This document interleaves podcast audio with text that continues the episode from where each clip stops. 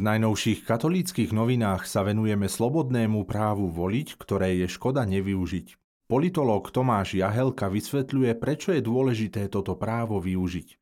Máme slobodu a vysokú životnú úroveň, akú väčšina ľudí na tejto planéte nemá. V rámci slobodných volieb je vždy koho voliť a mali by sme si vážiť, že žijeme v slobodnej a demokratickej spoločnosti.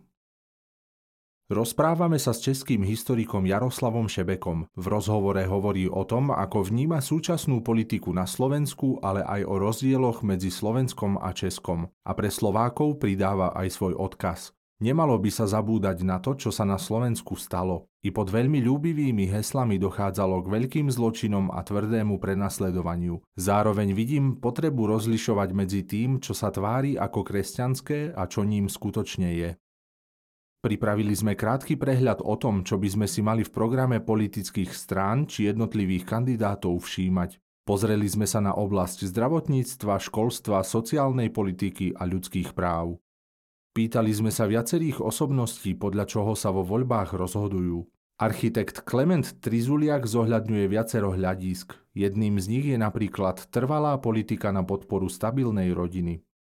V rubrike Listáreň kňaz a cirkevný sudca Jan Duda odpovedá na čitateľskú otázku, či môžeme ako kresťania voliť liberálne strany. Vysvetľuje to na základe určitých princípov, ktorými by sa svedomie kresťana malo pri voľbách riadiť.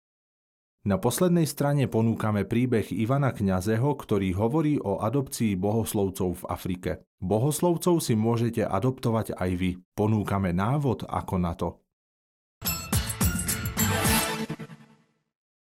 Na pozvanie konferencie biskupov Slovenska pricestuje vo štvrtok 14. septembra na oficiálnu návštevu Slovenskej republiky kardinál Pietro Parolin, štátny sekretár Svetej stolice.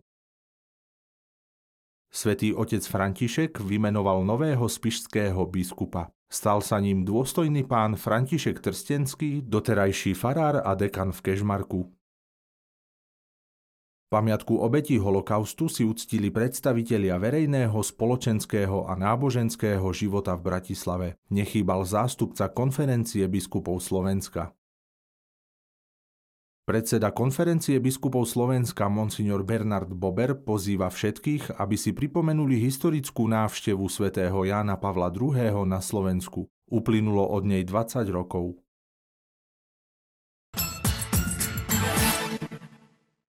Septembrové číslo časopisu Cesta prináša tému opora. V rozhovore On je moja opora, nezakolíšem sa, rozpráva redakcia s vladikom Petrom Rusnákom o jeho funkcii, o mladých kňazoch, ale aj o hriechu a o spoločenských témach. V rubrike z Charit predstavuje farské charity. So sestrou Timoteou Máriou Rusnákovou z farskej charity Poprad a Sandrou Krajnou, koordinátorkou farských charit v grecko-katolíckej charite Prešov, sa rozprávala o aktivitách a poslaní farských charít. V celoročnom cykle Ísť na všetky periférie predstavuje organizáciu nadáciu Integru Pomôžme deťom k vzdelaniu. V duchovnom slove opora Jozef Gača píše, že je prirodzené a dôležité mať pri sebe niekoho, kto nás pochopí. V rubrike Obrazy sveta je predstavený obraz Hannibal prekračuje Alpy. Turnerov obraz bol po prvýkrát vystavený v roku 1812, v roku, ktorý znamenal prelomový okamih moderných európskych dejín. V rozhovore Opora tela sa redakcia rozprávala s doktorkou Brigitou Popovičovou, odborníčkou v odbore ortopédia. V rubrike Zaujímavosti predstavuje článok Stalinová veľká čistka.